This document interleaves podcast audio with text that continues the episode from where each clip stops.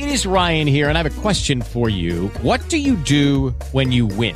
Like, are you a fist pumper? A woohooer, a hand clapper, a high fiver. I kind of like the high five, but if you want to hone in on those winning moves, check out Chumba Casino. At ChumbaCasino.com, choose from hundreds of social casino style games for your chance to redeem serious cash prizes. There are new game releases weekly, plus free daily bonuses. So don't wait. Start having the most fun ever at ChumbaCasino.com. No purchase necessary. VGW Group. Void were prohibited by law. See terms and conditions. 18 plus. Blog Talk Radio.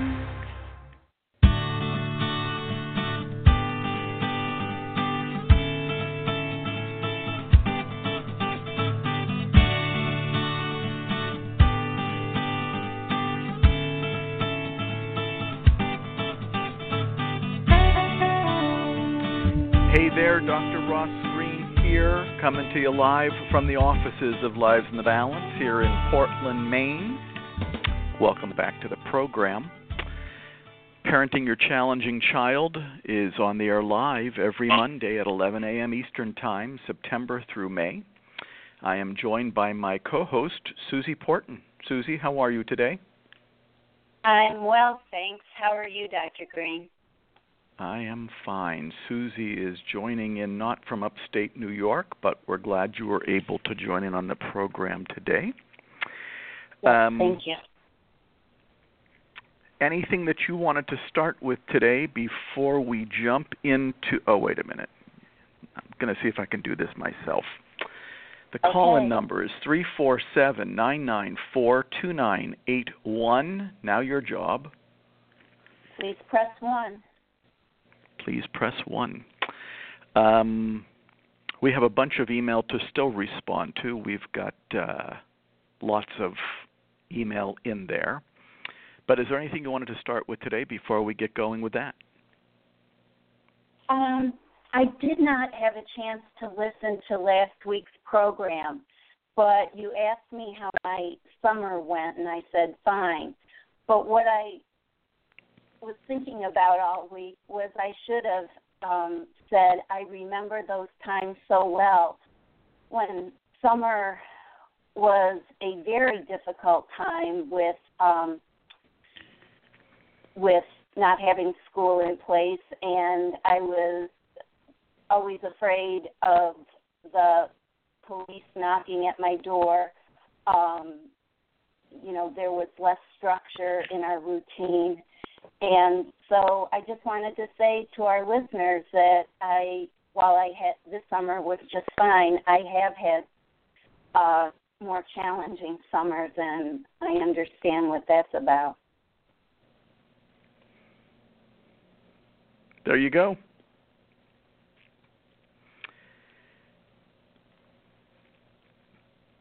Shall we jump in?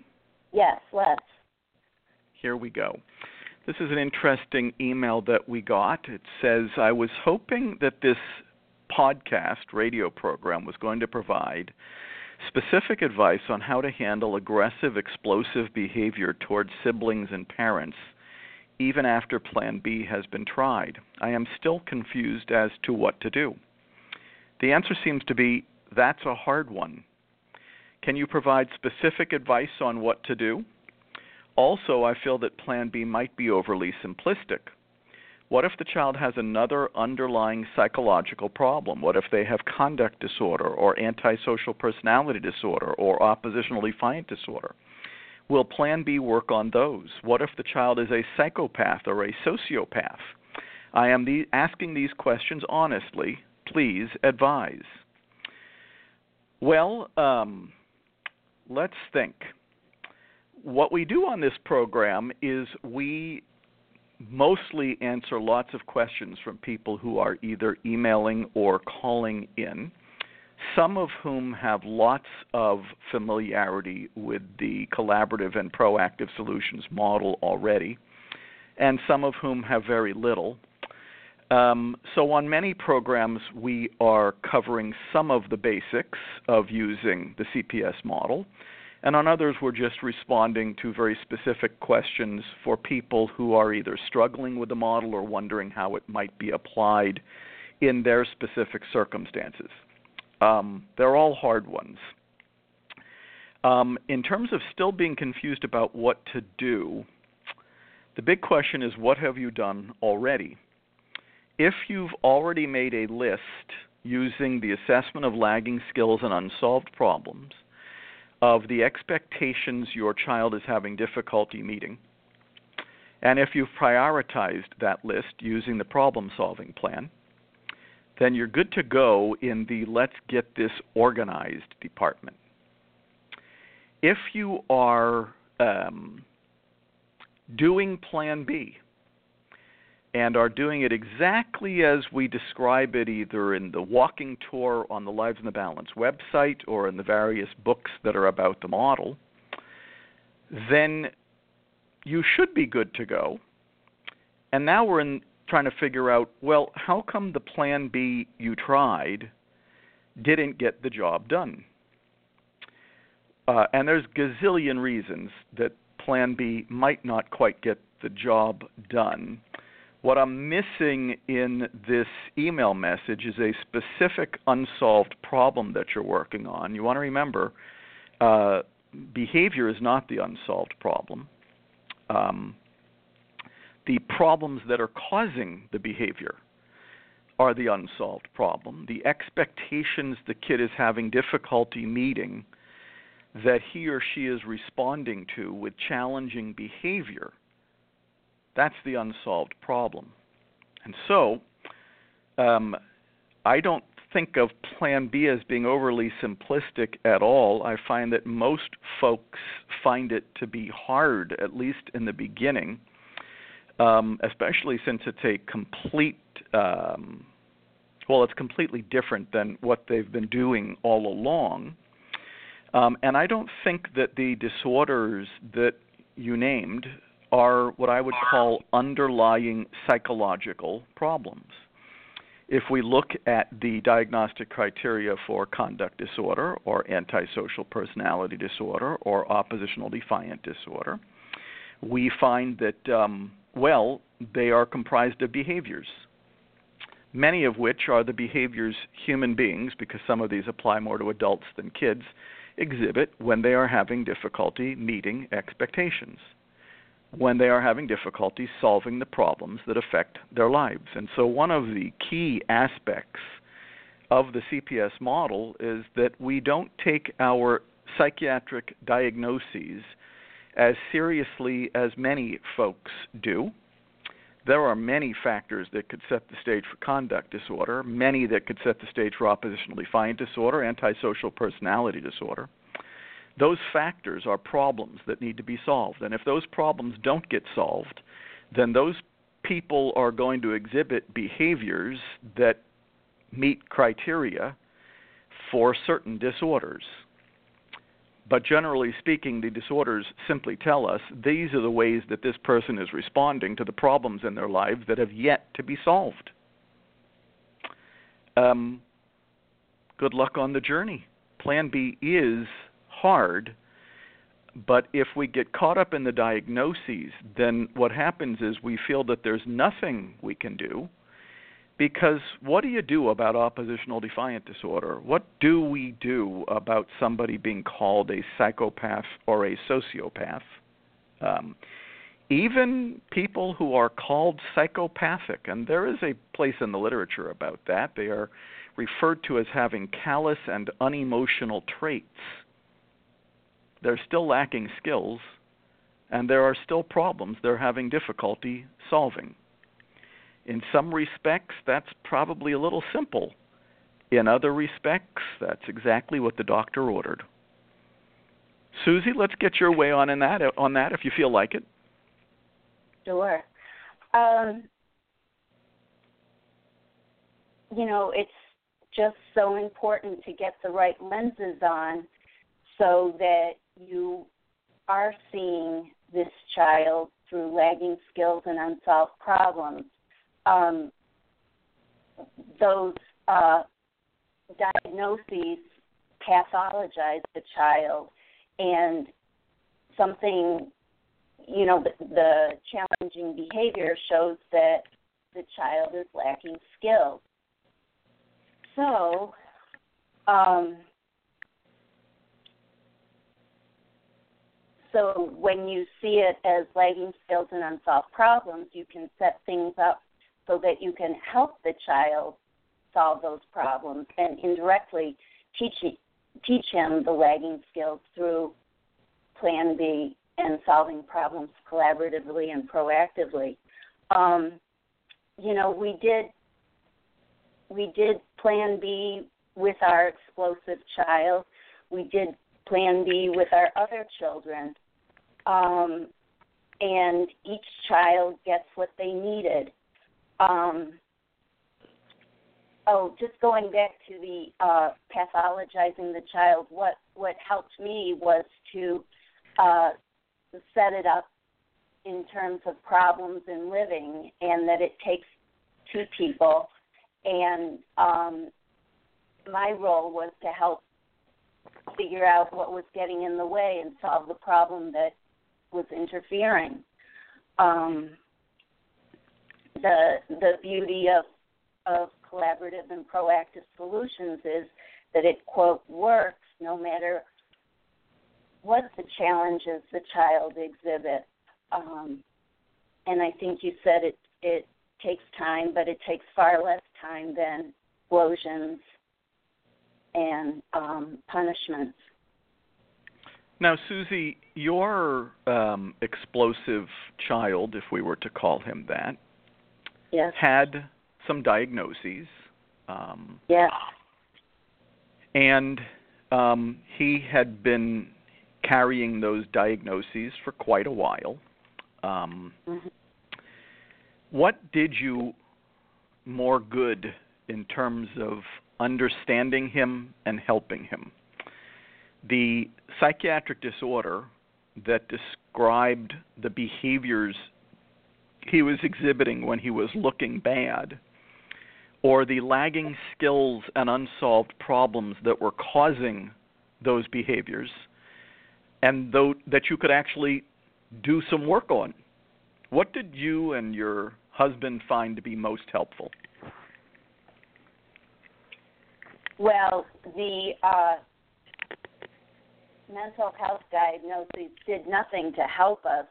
Um, the psychologist that we were uh, seeing at the time was blaming me for my son's behavior. Um, and we were clearly missing the boat. Um, our our house was a nightmare. Um, so when I did find collaborative and proactive solutions and someone whose approach made sense to me, excuse me, and it was a good fit, um, getting the right lenses on and seeing that our son was lagging skills and that was causing those behaviors um, was much more helpful for us to actually do something about and indirectly teach him the skills that were lagging through solving problems collaboratively and proactively.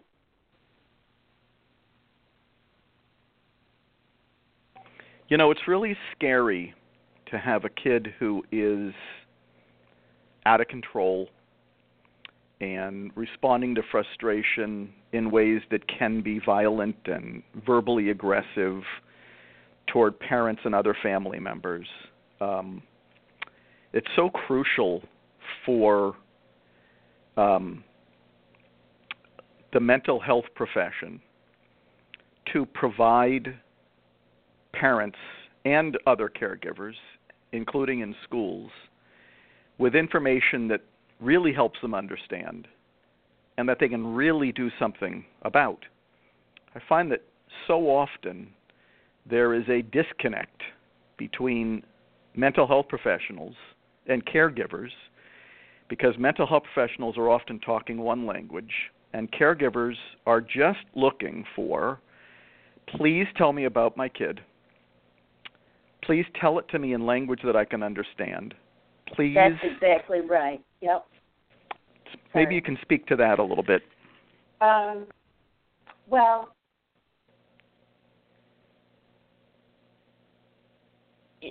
yes, it uh,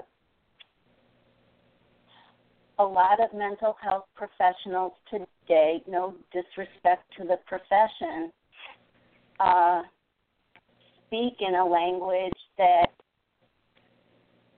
uh, myself as a caregiver and as a parent uh, had difficulty understanding.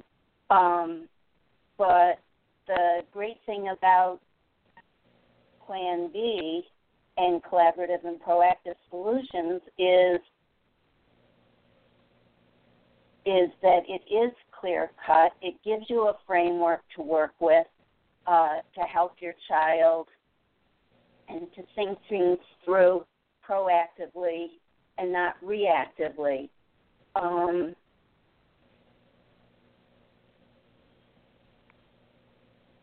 uh, it was it was just Plan B um, made sense to me, and it and it's you know the beauty of your books also is that they're in language that makes sense and people can understand.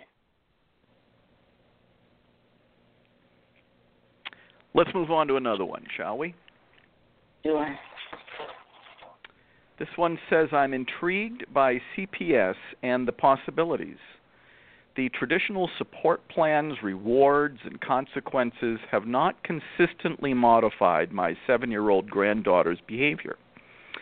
She has developmental and speech delays. What puzzles me is that for the first three weeks of school, everything went great. No outbursts, no aggressive behavior, engaged with material, and on task.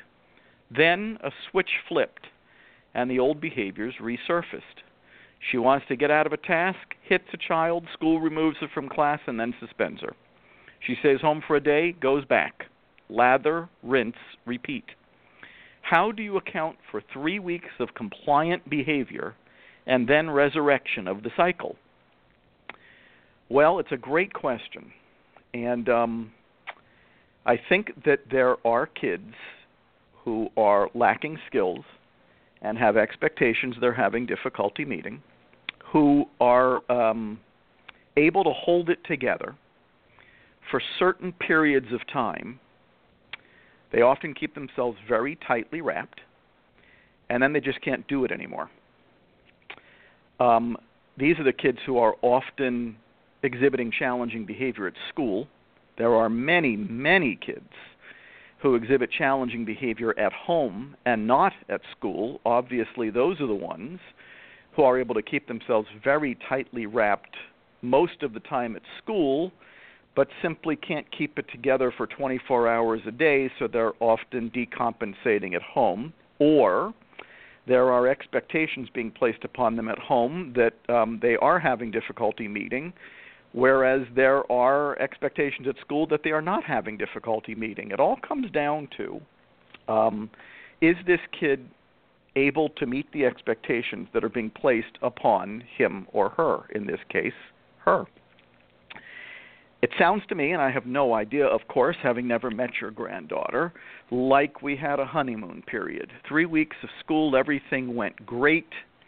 Um, but then, either because of familiarity or because the honeymoon wore off, or because the demands at school began increasing. Sometimes at school, the first few weeks are kind of a honeymoon for everybody. They're not sort of really sinking their teeth into the material early on. But I guess the main part of this picture is that there are now expectations being placed upon your granddaughter at school that she is apparently having difficulty meeting. If she could meet them, she would meet them because kids do well if they can and because doing well is preferable. So while she may well want to get out of a task, there's probably something about that task that she's having difficulty mastering and that's when challenging behavior occurs in all human beings, when the demands being placed upon them outstrip their skills, human beings look bad. So we do want to get out of the lather, rinse, repeat cycle, but we really want to view it through the prism of what expectations are being placed on your granddaughter at school that apparently she was able to hold it together for for the first 3 weeks or the demands are changing but now there are demands being placed upon her that she's having difficulty either holding herself together for or mastering and they are causing her challenging behavior and one thing's for certain one part of that cycle we want to get out of as quickly as possible one, a one day suspension is not going to solve the problems that are causing your granddaughter's challenging behavior at school. And neither are rewards and punishments. And neither is focusing on your granddaughter's behavior. We have to use the assessment of lagging skills and unsolved problems to figure out what expectations she's having difficulty meeting make sure people have the right lenses on so we're also figuring out what skills she's lacking and then we need to engage her in a collaborative and proactive process of solving those problems so that she's not exhibiting challenging behavior in response to them anymore. Susie, I'm betting that schools applied rewards and punishments to your challenging child. How well did that work? Not well at all, Dr. Greene. Um, you know, because it's not solving problems and indirectly teaching the skills that the child's so badly lagging behind in. Um, as we touched on last week, it's it's a new school year and it would be a great time to meet proactively and collab- and in collaboration with the school to um, take a copy of the ALSUP, the Assessment of Lagging Skills and Unsolved Problems, to the school and meet with the teacher, the guidance, well, guidance counselor, school psychologist, and really um, inform the teacher who this kid is and what she's all about. Um, when you see these uh, lagging skills and unsolved problems as a learning disability, a developmental delay, similar to a math or a reading problem, um, it it's uh, very helpful. Um, also, you know, just to recommend a couple of books that you've written, uh, Lost at School and Lost and Found, um, and also the article Five Ways to Improve School for Behaviorally Challenging Students. They can download that for free on the website to um, take that into school and work with the school. lots of resources to help people do this model well, including Susie. We're going to have to keep track of this because um, coming up shortly, and I'll tell you exactly the number. Coming up shortly will be our 200th edition of Parenting Your Challenging Child. Today's program is number 194. We ought to have a special celebration when we get to program number 200. We've been doing this for a very long time. I guess we do 35 to 40 programs a year, and we've been doing it for four or five years. There are, after today, 194 um, 45 minute audio programs in the listening library of the Lives in the Balance website. All of these programs end up in the listening library and in iTunes, and people can access them whenever they want, but we're going to have to keep track of when we get to program number 200 so we can try to think of something special to do. Shall we great. turn our attention to another email here? We have no callers. Let me give the number but- again. Go ahead, sorry. Perfect. I was just going to say, no, let's give the number again. three four seven nine nine four two nine eight one and press the number one. Takes people a little while to get back into the swing every year. Here's That's one. right. I've read your book and have been applying CPS in my home, especially with my son who is on the spectrum, is 17 year old, 17 years old, and has major obsessive compulsive disorder and is rebellious. Today I had a situation. He cursed and said very nasty things about his sister. I repeatedly spoke to him about the situation and tried to find out why. It has worked before and the situation has been smooth. Today I lost it and took his computer away for swearing and not speaking nicely. I know I shouldn't, but I did. I feel like such a failure. Any thoughts? Susie, let's have you take a stab at that one first. Um, you all learned about Plan B, but weren't always doing it when you would have liked to. Um, did you feel like a failure? And any guidance for this mom who's clearly feeling kind of badly about having not stuck with the Plan B script? What do you think? I think that for a very long time, it was hard for me to put my concern on the table because I was so afraid of my son's violent outbursts and screaming and swearing and throwing things. Um, so I went into Plan C for a long time until I recognized that I was no longer comfortable with doing Plan C and it wasn't helping our son. Um,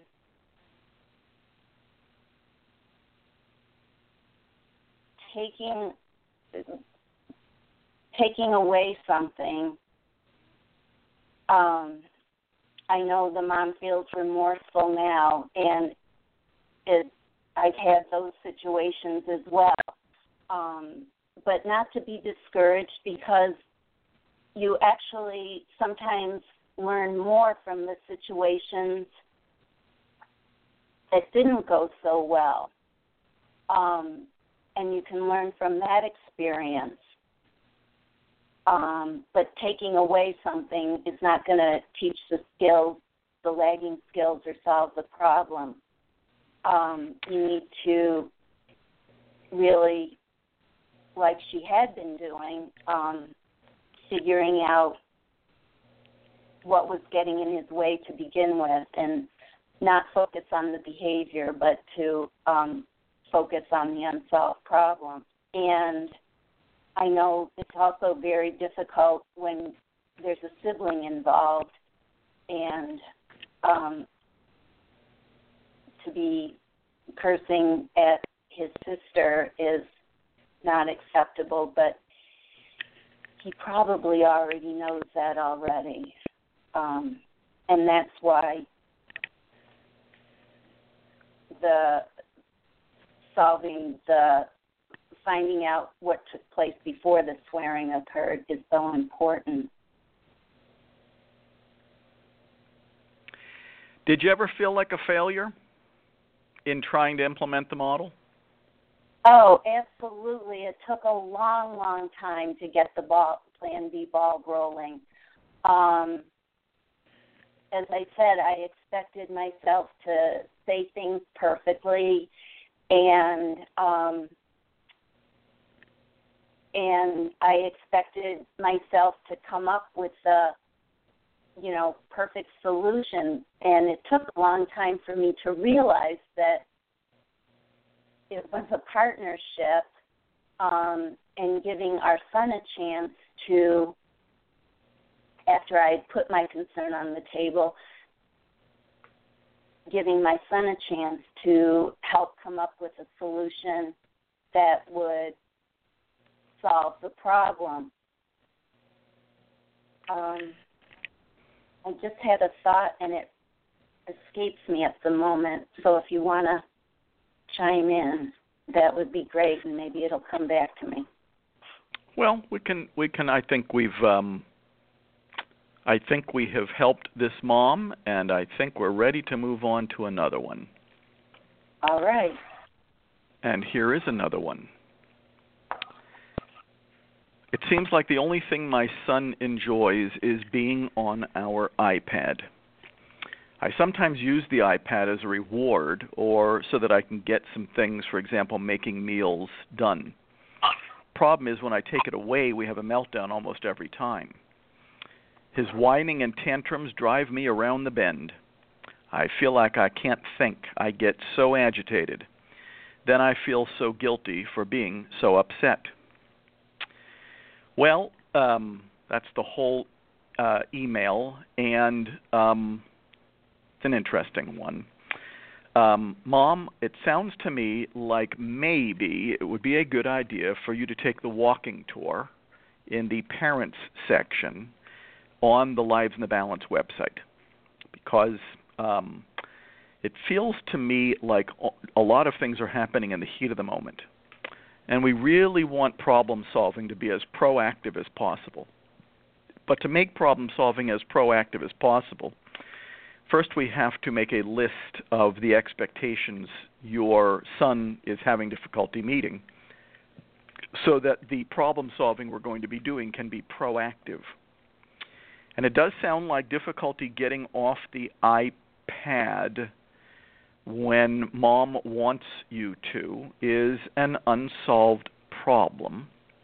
But it sounds like it's being dealt with in the heat of the moment because of the when mom wants you to part.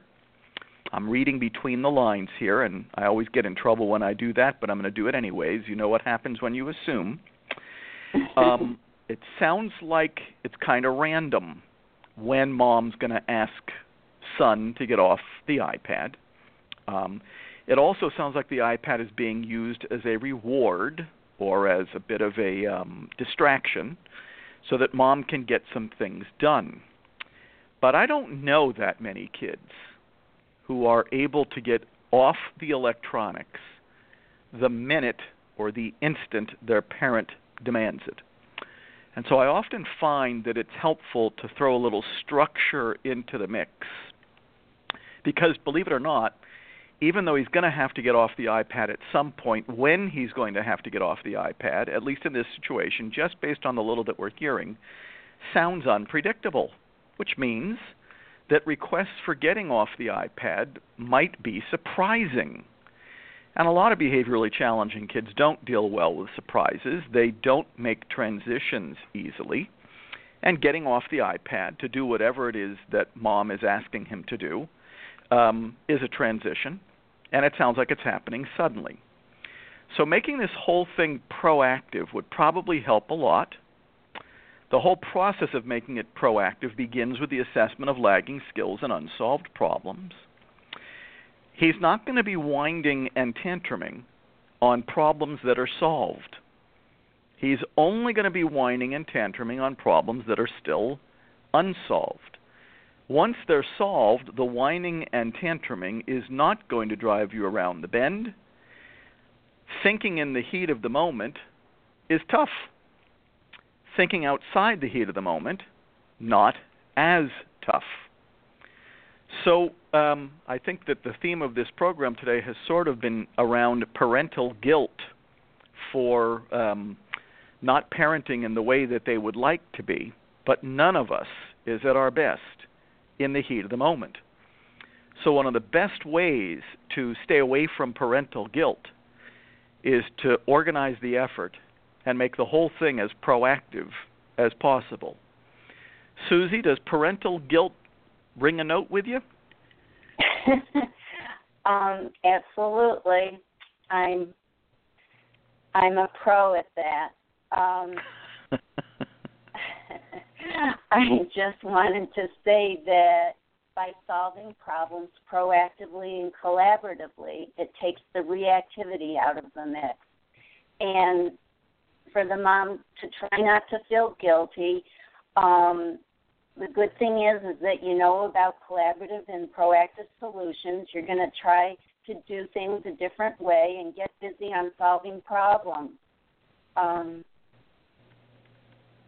that's that's what helps your child. That's what builds a uh, helping relationship. Shall we do another? Sure. Does the CPS model work for students have been who have been diagnosed with emotional behavioral disorders? That's the whole that's the whole question. Um, the other theme of today's program is, of course, labels, um, parental guilt and labels. Very interesting. Um, labels, well, mental health labels are um, descriptive, usually of the behaviors a kid is exhibiting when there are expectations the kid is having difficulty meeting. But the label this mom, I think, is a mom, is bringing up is a label that is used by many school systems simply for the purpose of designating a set of services that can be applied to their student. So, students who are diagnosed with emotional behavioral disorders qualify for a certain set of services. So, mostly, I find that the label isn't necessarily descriptive of much of anything. It's really, you know, at least attention deficit hyperactivity disorder, at least it at least the label sort of gives you a sense about what you got here. Oppositional defiant disorder sort of gives you a sense of what you got. Emotional behavioral disorders I don't know what we're dealing with. It's such a kitchen sink label that it's hard to tell what you got in that category, mostly because it is a category that simply opens up a variety of services or a particular placement and sometimes funding for a particular kid. I'm willing to bet the house that every kid in North America who's been called emotional and behavioral disorders has a lot of lagging skills and a lot of unsolved problems. And CPS works at solving problems and at teaching skills that the kid is lacking. I can't imagine that that label, which has been applied to many of the kids that I've worked with, uh, I can't imagine that that label would keep me from doing CPS with a kid. Of course, it depends on each individual kid, uh, but that's a kitchen sink label that simply refers to the fact that this kid is definitely lacking skills and has problems that need to be solved. CPS is fantastic at working on that. Susie, any thoughts on the labels that I don't know? Were your did your kids get any labels thrown at them so they could get services at school? Um, they they did have some labels um, to get a few uh, a few things at school, help with a few things at school. Um, but I just wanted to reiterate what you said, and that um, you know our son had a lot of emotional and behavioral uh, disorders, um, but that collaborative and proactive solutions does quote work for um, all children. Let's see if we have time for one more. Uh oh, I just logged out of the email that has all of the emails in it. So hold on, let's get that to come back up.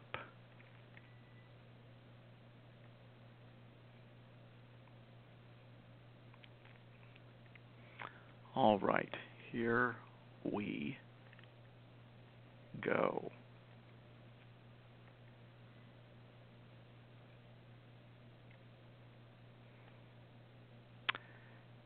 Here's a question from a friend of mine who's in education.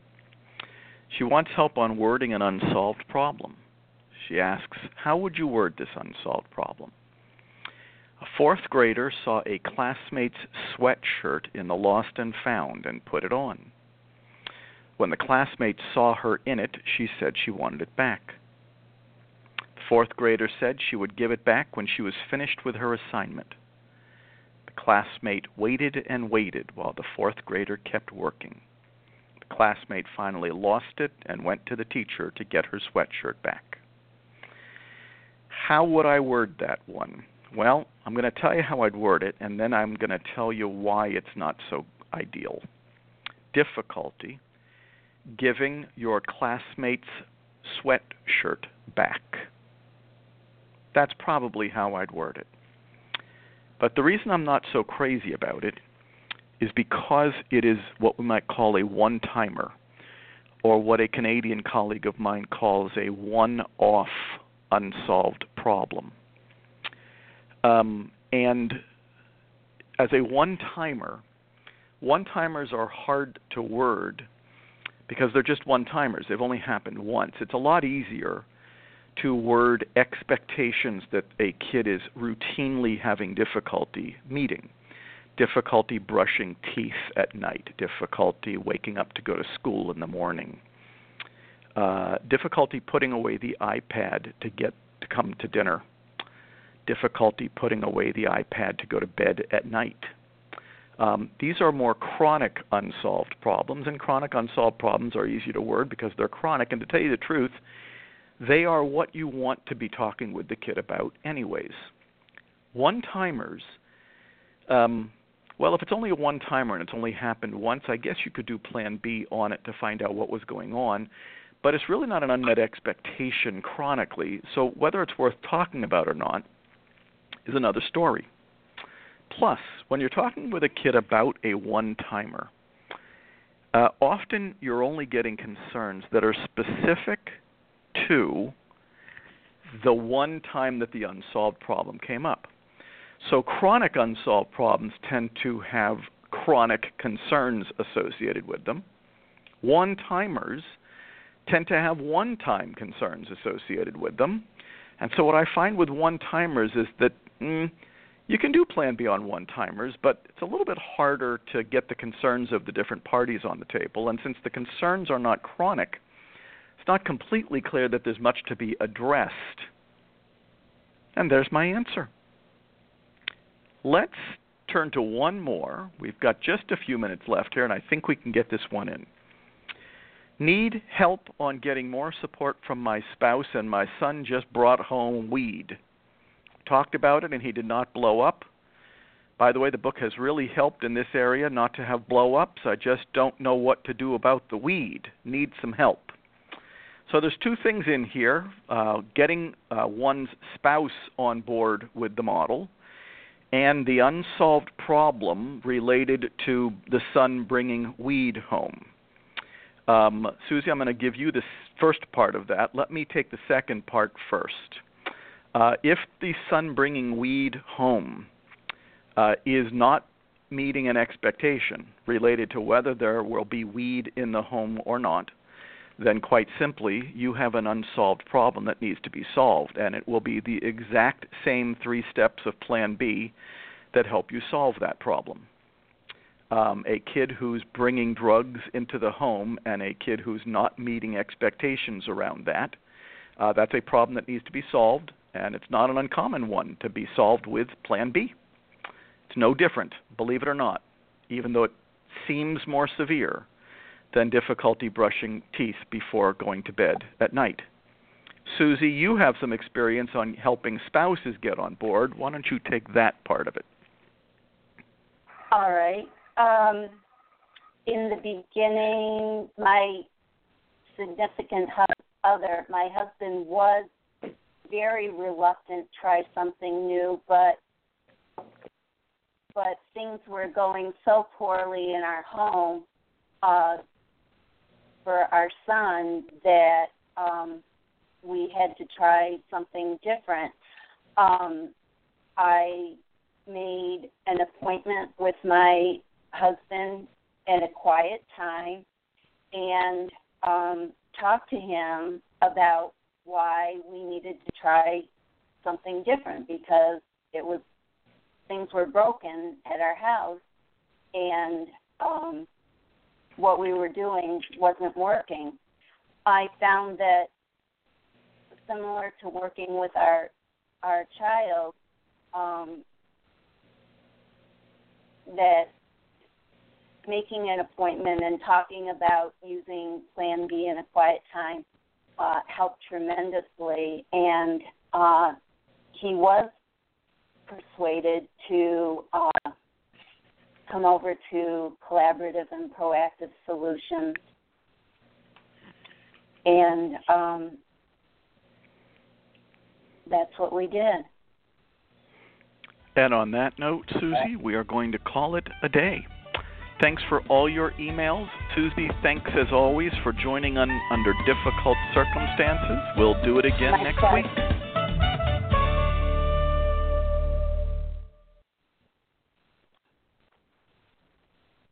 It is Ryan here, and I have a question for you. What do you do when you win? Like, are you a fist pumper? A woohooer, a hand clapper, a high fiver. I kind of like the high five, but if you want to hone in on those winning moves, check out Chumba Casino. At ChumbaCasino.com, choose from hundreds of social casino style games for your chance to redeem serious cash prizes. There are new game releases weekly, plus free daily bonuses. So don't wait. Start having the most fun ever at ChumbaCasino.com. No purchase necessary. Group. Void were prohibited by law. See terms and conditions. 18 plus.